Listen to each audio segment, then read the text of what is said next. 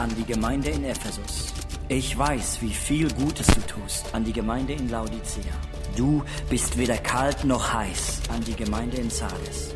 Wach auf an die Gemeinde in Smyrna. Ich werde dir das ewige Leben geben.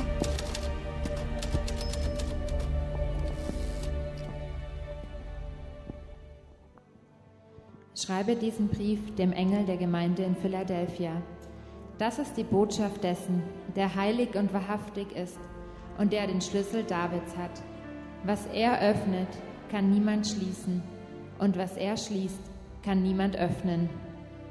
Ich weiß alles, was du tust, und ich habe eine Tür für dich geöffnet, die niemand schließen kann. Denn du bist nicht stark, aber hast an meinem Wort festgehalten und meinen Namen nicht verleugnet. Ich werde einige von denen, die zu Satan gehören, sie lügen, denn sie geben sich als Juden aus, sind es aber nicht, dazu bringen, zu kommen und sich vor deinen Füßen niederzuwerfen.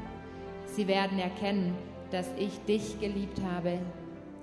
Weil du meinen Befehl befolgt hast, geduldig zu warten, werde ich dich vor der schweren Zeit der Prüfung beschützen, die über die ganze Welt kommen wird, um alle zu prüfen, die auf dieser Erde leben. Ja, ich komme bald. Halte an dem fest, was du hast, damit dir niemand deinen Siegeskranz nimmt. Wer siegreich ist, den werde ich zu einer Säule im Tempel meines Gottes machen, und er wird ihn nie verlassen müssen. Ich werde ihn mit dem Namen meines Gottes kennzeichnen, und er wird Bürger in der Stadt meines Gottes sein, in dem neuen Jerusalem, das von meinem Gott aus dem Himmel herabkommt und mein neuer Name wird auf ihm geschrieben stehen.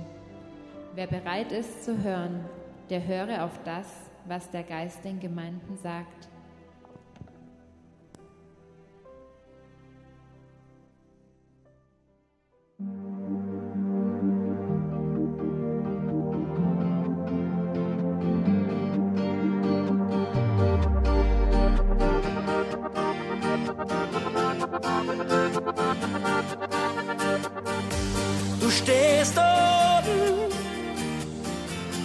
Siegesinn.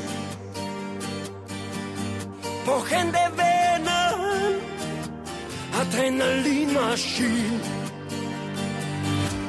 Die Wadel beißen, hart wie Eisen, Slalomstangen niederreißen.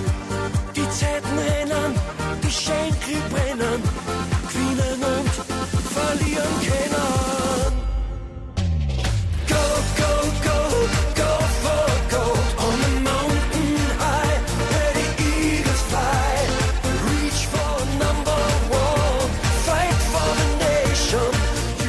denn da los? Wir sind eine Partynation. Warum ein Aufdrehen? Wir sind eine Kirche. Okay, also ich kann es nicht verbergen. Wir sind tatsächlich eine Partynation. Und also bitte, liebe Gemeindebesucher, zeigen wir das auch. Oder, Mann, da haben die Leute die Hände verschränkt und tun so einen schlaufen Wein, das geht ja gar nicht. Oder sind wir alle alt, oder? Also ich kann es nicht verbergen. Ich bin aus Österreich oder I am from Austria. Liebe Schweizer, ich liebe euch. Liebe Deutschen, ich liebe euch. Und die Liechtensteiner sowieso bis nach Südafrika. Aber eines kann ich nicht verbergen. Ich bin, ich, ich bin aus Österreich und ich liebe die Skiweltmeisterschaft. Oder ihr kennt sie jetzt, das war der Ski-WM-Song, oder? Den habe ich sofort gehört bei der Eröffnungsfeier.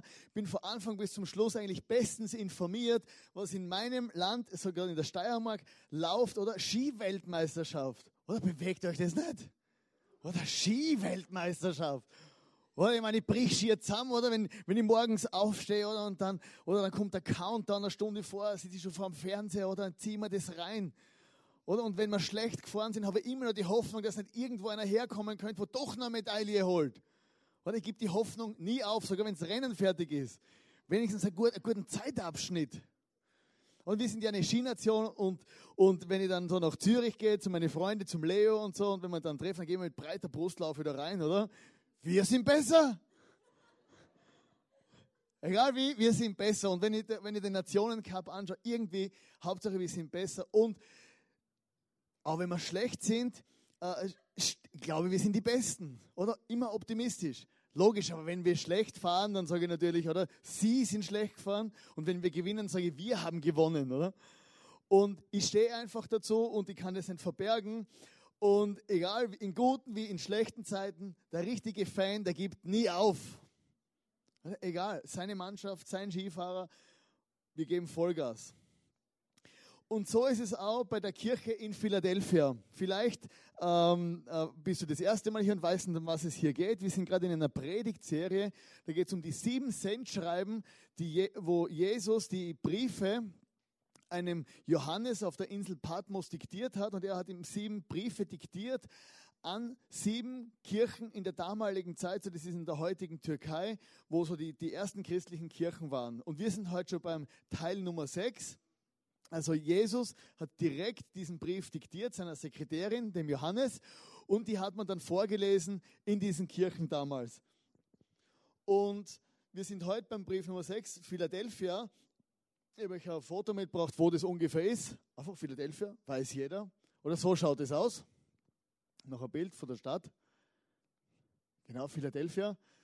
Also es ist nicht das damalige Philadelphia, das ist das heutige Philadelphia.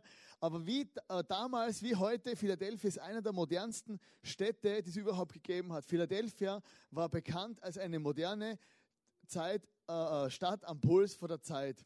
Und ich habe die letzten Male immer so Fotos mitgebracht von, von irgendwelchen Ausgrabungsstätten. Und so nach der fünften Stadt hast du das Gefühl, die schauen ja eh alle gleich aus, oder? Immer eine Säule, wo steht und eine, wo umgefallen ist. Und jetzt haben wir gedacht, das bringen wir mal eine richtige Stadt. Oder? Philadelphia, die gibt es tatsächlich, hat einen sehr, einen sehr traditionellen christlichen Hintergrund und ist auch die Stadt, wo man auch besingt, wie der Bernie vorher. Philadelphia ist äh, damals gegründet worden von einem König, äh, das ist eine der jüngsten Städte, die, wo die Sendschreiben hingegangen sind. Und sie wurde von dem König Eumenes zu, gegründet zur Ehre seines Bruders Attalus. Oder? Also der Bruder hat seinen Bruder, der König hat seinen Bruder lässig gefunden und gesagt, hey, dem baue ich gleich eine Stadt. Oder? Lässiger Bruder. Aber dieser Attalus, der war extrem bekannt für seine Loyalität und für seine Treue dem König und dem Bruder gegenüber. Und deshalb hat man diese Stadt dann den Namen Philadelphos gegeben. Philadelphos heißt bruderliebend. Und hier sehen wir, Jesus hat diesen Brief an die Kirche in Philadelphia geschrieben und er hat einfach diese Treue in dieser Kirche rausgehoben. Er hat einfach gesagt, hey, diese Church, die ist treu. Und das Interessante ist, du hast wie, bei, wie letzte Woche auch, du hast wieder so am Bogen, die Geschichte vor der Stadt ist ähnlich wie die Geschichte vor der Kirche. Einfach mal gesagt, hey, Philadelphos, ist eine, eine, die Stadt wurde aufgrund von Treue errichtet und diese Kirche war eine Kirche, wo die Menschen treu waren und einfach an, an Jesus festgehalten haben. Äh, Philadelphia war ein berühmtes Weinanbaugebiet. Oder wo ich das gelesen habe, habe ich mich riesig gefreut. Oder ich komme aus der Südsteiermark, ist auch ein berühmtes Weinanbaugebiet.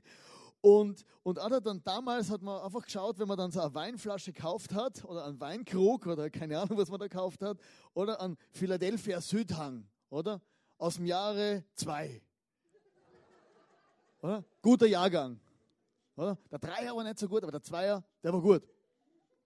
Oder minus eins, das waren die ganz die guten Weine. Oder? Vor Christus. Und ein, Wein, oder ein Weinanbaugebiet war bekannt für Weinanbau. Und sie waren auch bekannt für wilde Orgien, wenn sie äh, dem Gott Dio, Dionysos äh, äh, wenn sie für den Gott gefeiert haben. Das war der Weingott, ein aktuelles Bild vom Weingott. Oh, der hat nichts an. Vom Weingott, der mit dem Zipfel da. Oder? Der Weingott, oder? der hat die Kleider verloren. Oder bei einer Party. Oder? Und der Weingott oder man hat dann wilde Orgien gefeiert. Und jetzt hast du diese ganze, diese ganze Kirche gehabt, die mitten in dieser Kultur voller Orgien oder einfach, äh, einfach die Fahne hochgehalten hat vor Jesus, gesagt, okay, wir glauben an Jesus, wir stehen zu dem Jesus. Und es war einfach eine Zeit auch vor Verfolgung, das war eine Zeit für wilde Orgien. Und mitten in dieser Geschichte ist diese, ist diese Kirche gewesen. Also ich komme ja aus einem Weinanbaugebiet gell? und ich weiß, wie es bei uns zugeht beim Weinlesefest oder beim Erntedankfest oder wenn man gerade kein Weinlese oder Erntedank hat, irgendeinen Grund finden die immer zum Feiern. Oder? Oder irgendwas vom Wein wird immer gefeiert. Und ich kann mir vorstellen, wie sich die Leute dann da wirklich weggeschüttet haben. Auf alle Fälle in diesem Umfeld wurde, diese, äh, wurde dieser Brief reingeschrieben und da war diese Kirche, wo Jesus kein, keinen Tadel gefunden hat. Nur Lob. Ein anderes Merkmal dieser Gegend, wo Philadelphia gestanden ist, war, dass ständig, es war ständig Erdbeben. Es war ein Erdbebengebiet und es gab ständig Erdbeben. Im 17. Jahrhundert später wurde diese Stadt einmal zerstört und es war wirklich ein krasses Umfeld, weil die Menschen einfach ständig in dieser Unsicherheit gelebt haben. Und Jesus hat dann zu diesen Leuten in dieser Kirche gesagt, ich werde viele von euch zu Säulen machen. Versteht ihr? Und da war plötzlich eine unsichere, unsichere gesellschaftliche Situation. Und Jesus hat gesagt, ich werde Menschen, werden von euch an Charakter und an dem geistlichen Leben so stark sein, dass sie Säulen in der Kirche und in der Gesellschaft sein werden. Was spannend ist, Philadelphia ist die einzige äh, dieser Kirchen, also wo seit dem Jahr 55 äh, nach Christus, wo Paulus diese Kirche gegründet hat, bis heute gibt es dort christliche Kirchen. Es war sogar eine Zeit, da war ein, ein, ein Hunnenkönig, also ein Mongolenkönig, die sind dann da durchgezogen, die haben alle Christen, alle Kirchen zerstört. Es war eine riesen, riesen Tragik, man hat alle ausgelöscht. Nur die Kirche in Philadelphia, die ist stehen geblieben. Und Jesus hatte das gesagt, auch in den schwierigen Zeiten, die kommen werden, werde ich auf euch aufpassen, weil ihr treu wart. Und am Schluss hebt Jesus eben diese Treue und Geduld raus. Und das Geheimnis von dieser Church war, dass sie einfach ein Prinzip nicht vergessen hatten. Und das ist das Prinzip, wenn ich was bekomme, gebe ich es weiter, dann bleibe ich selber lebendig.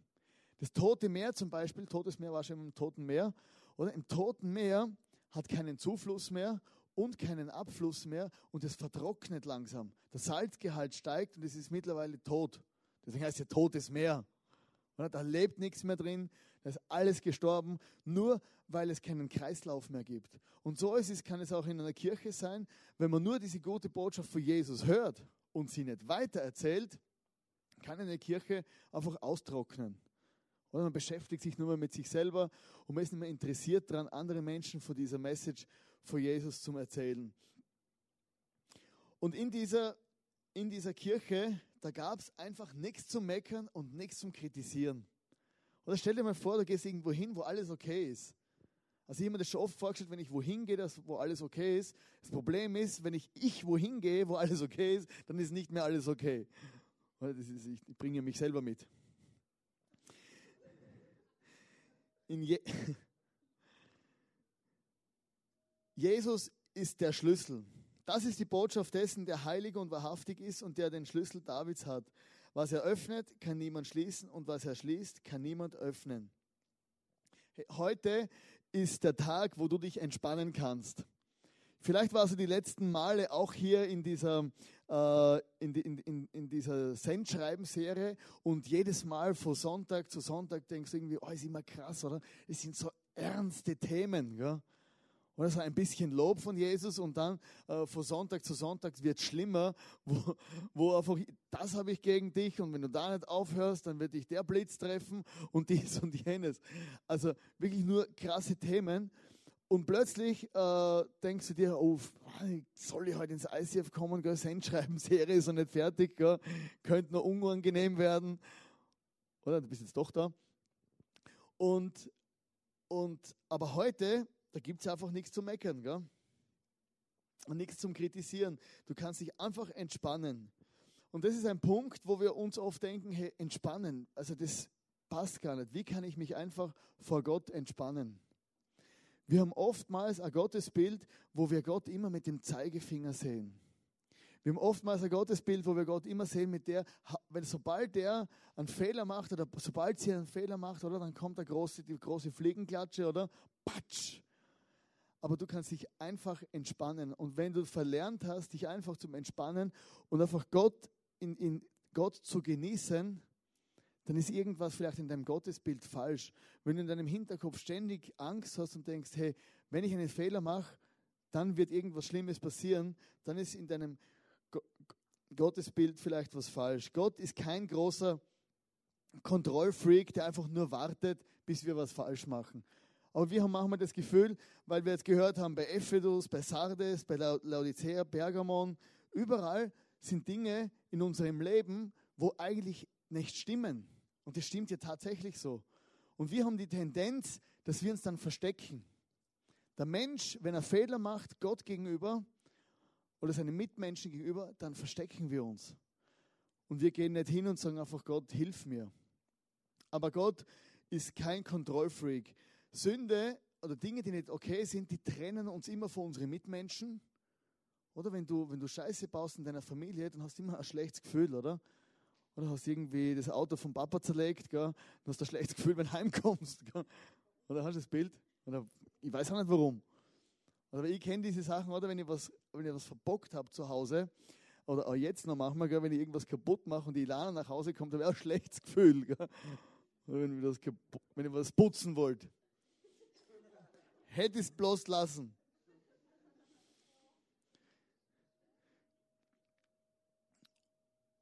Und Sünde oder Dinge, die nicht okay sind vor Gott, die bringen Angst. Oder wir schämen uns plötzlich vor Gott, wir schämen uns voreinander und es kommt Angst in unser Leben. Aber Gott hat keine Angst vor unsere Sünden.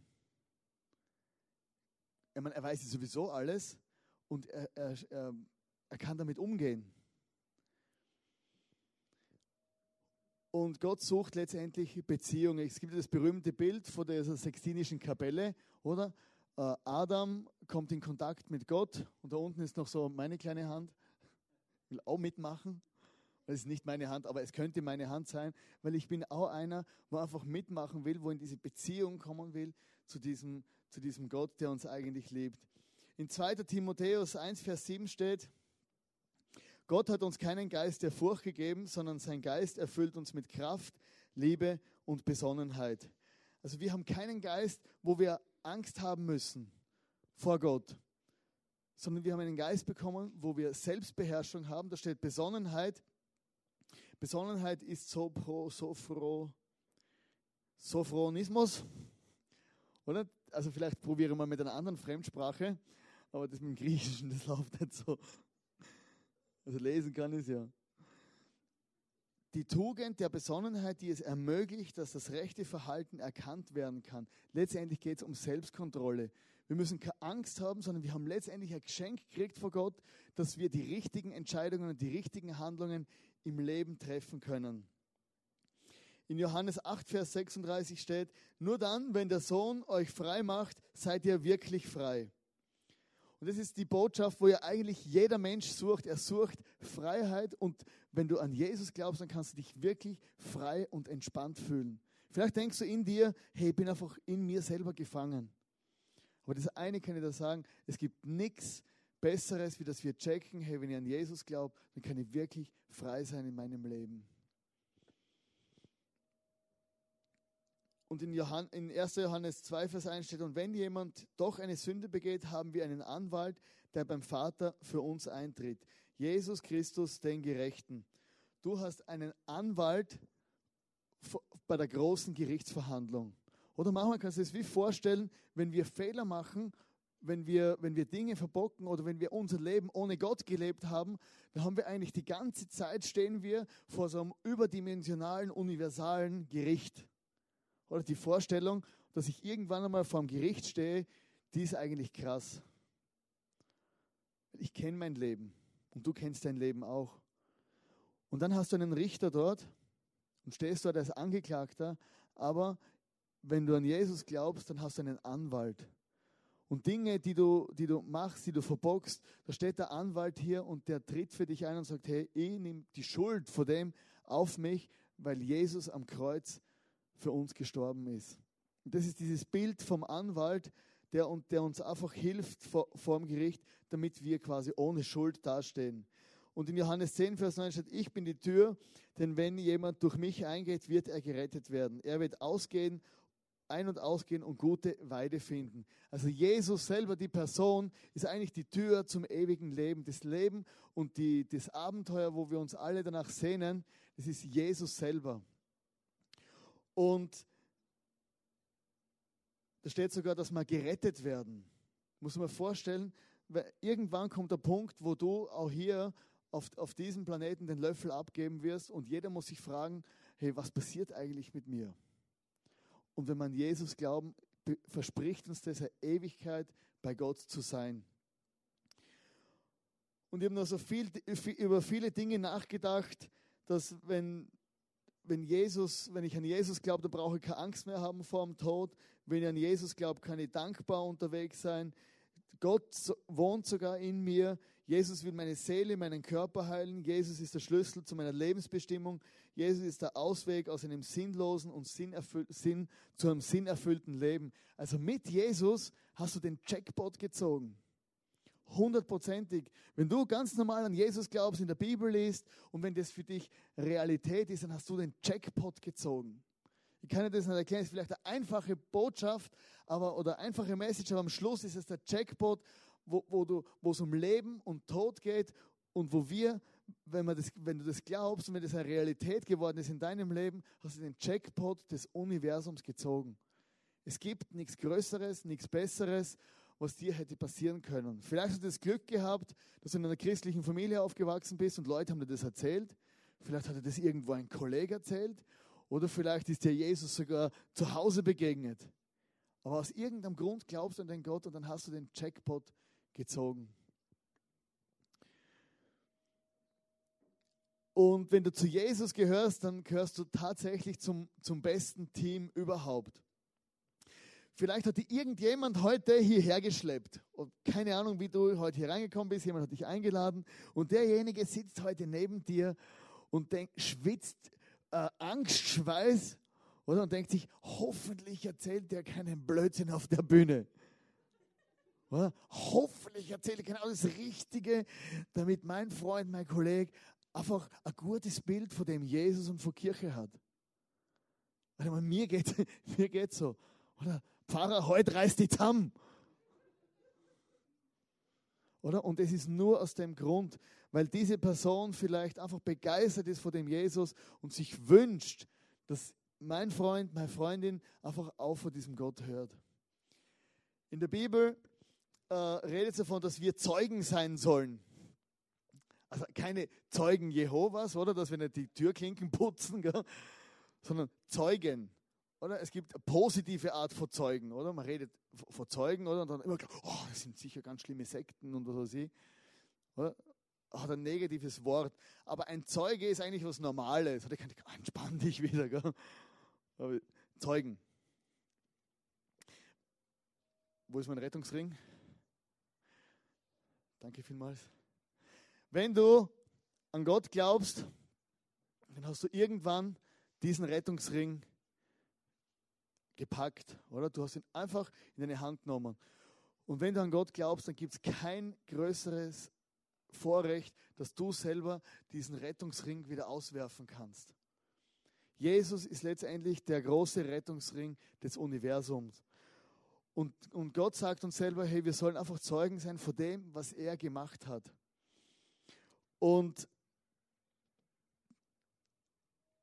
das ist einfach etwas, wo, wo, wo es nicht darum geht, dass wir missionieren, oder? Wir haben ja oft das Gefühl, oder dass wir so, jetzt glaube ich endlich an Gott, oder? In der Bibel steht, ich muss dann irgendwie noch so ein paar Trophäen mitnehmen in den Himmel, oder? So wie ein Großwildjäger.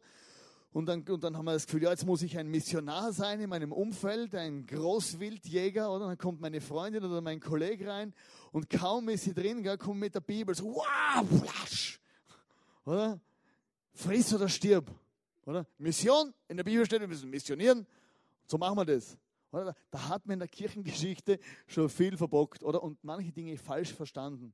Es geht darum, dass wir einfach nur erzählen und Zeugen sind von dem, was wir erlebt haben, was wir empfunden haben oder was wir gesehen haben. Also die Bibel ist ein wunderbares Buch, dient aber nicht dazu, andere umzubringen. Ein Zeuge ist jemand, äh, also am, am Beispiel von einem Autounfall, oder? Es, wenn ein Autounfall passiert und jemand das beobachtet, dann erzählt er, was er gesehen hat.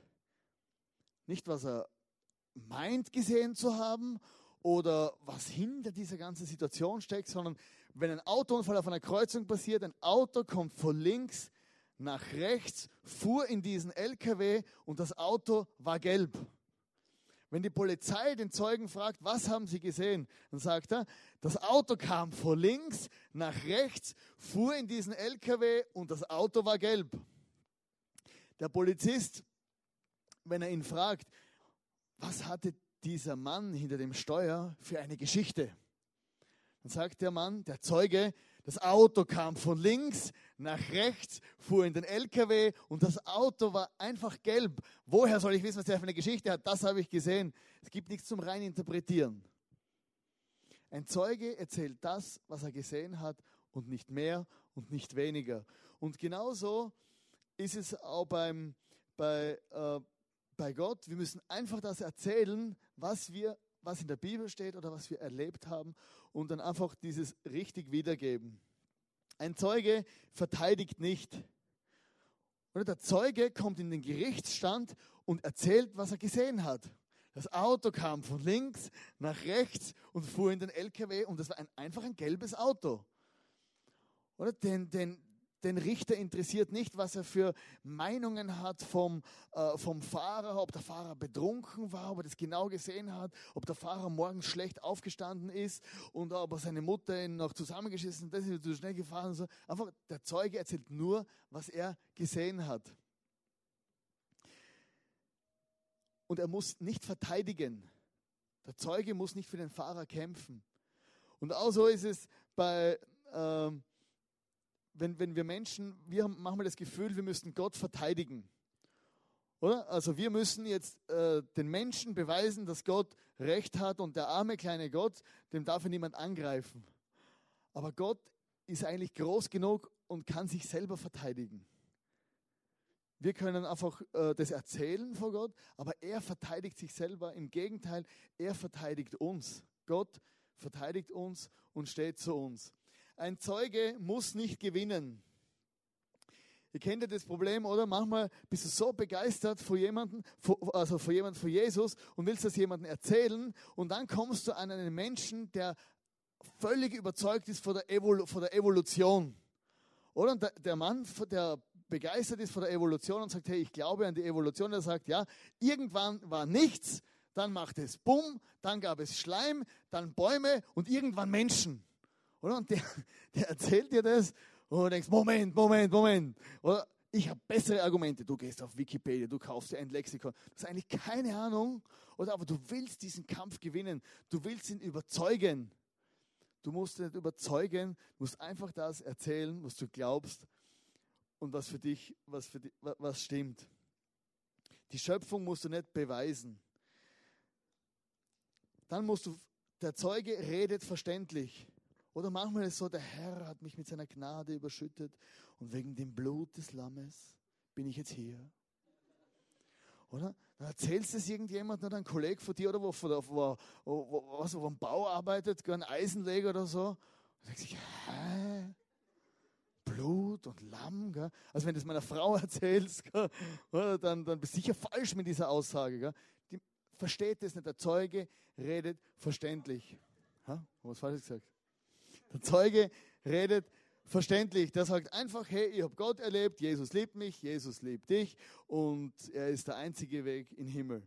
Oder das ganz normal und natürlich. Der Zeuge ist ehrlich, er behauptet keine Sachen, die er nicht weiß und kann auch mal Dinge stehen lassen.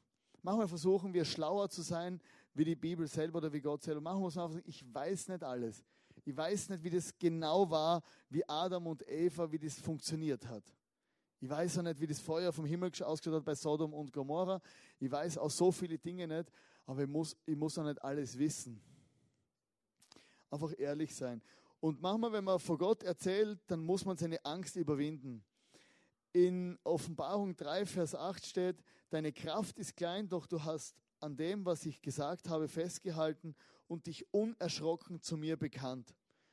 Oder diese Kirche in Philadelphia, die waren einfach nicht die powervollsten, beredtesten und kräftigsten Leute, aber sie haben das, was sie gekonnt haben, das Kleine, das haben sie auf, das riecht so verbrennt, gell? Hm, Toast oder schnell weg, schnell, schnell fertig machen, dann gibt es was essen. Oder manchmal das Gefühl, ich kann nicht, ich kann nicht irgendjemanden vor Gott erzählen, weil ich mir einfach, weil ich mir einfach äh, äh, unfähig fühle. Oder manchmal habe ich Angst, meinen Kollegen oder meinen Freunden zu erzählen, aus Angst vor ihrer Re Reaktion. Oder vielleicht hast du einen Kollegen und du weißt schon, dass der Choleriker ist. Und wenn du dann auch noch mit dem Gott oder mit dem Jesus und Liebe daherkommen würdest, oder der würde dich gerade fressen.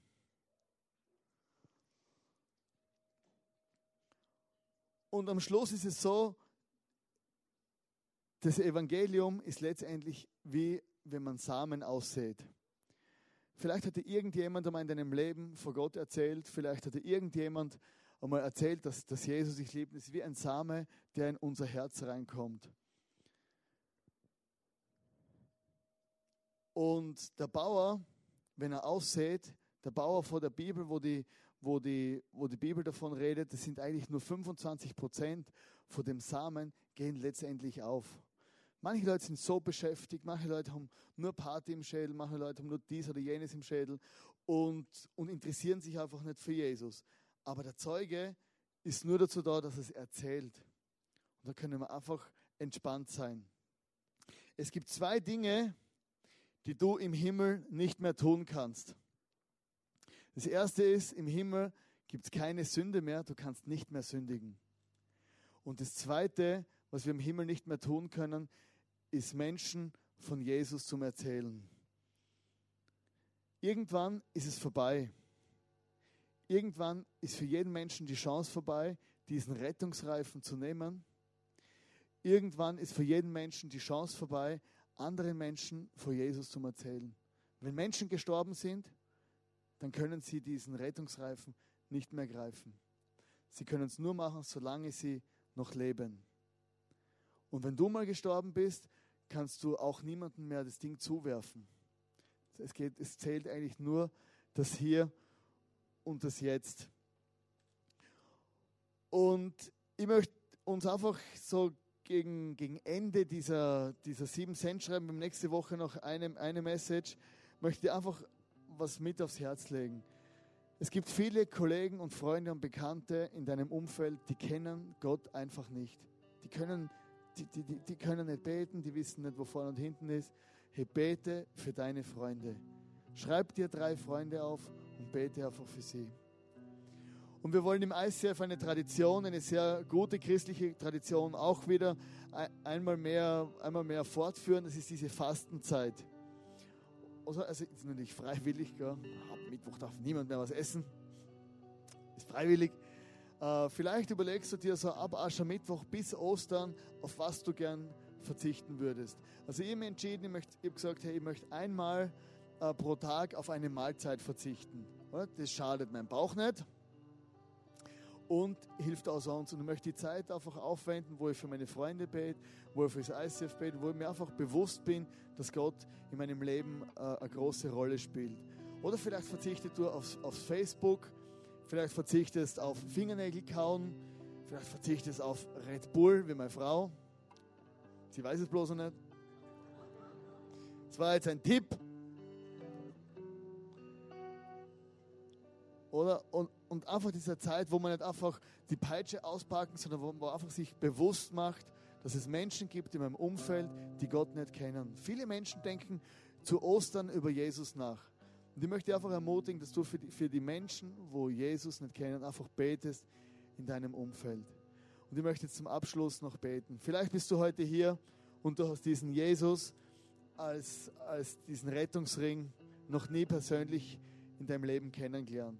Und du kannst jetzt gern mit deinen eigenen Worten mitbeten. Oder vielleicht bist du hier und sagst, hey, eigentlich habe ich noch nie diesen Rettungsreifen ausgeworfen.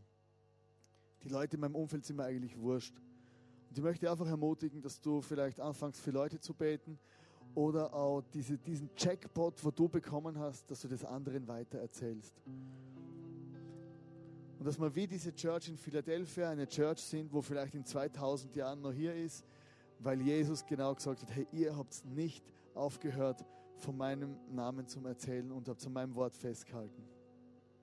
Jesus, ich danke dir, dass du in meinem Leben bist und ich möchte dir danken, dass du am Kreuz für mich gestorben bist und ich bitte dich, Vater im Himmel, dass du uns einfach tief in unserem Herzen berührst, dass du uns das bewusst machst, dass wir einfach den Jackpot erlebt haben, weil wir dich kennen. Ich danke dir, Jesus, dass du jedem Einzelnen hier begegnest, der, der wirklich dich nicht kennt. Und ich möchte einfach bitten, dass du in, in jedem Einzelnen von uns im, im Herz was tust.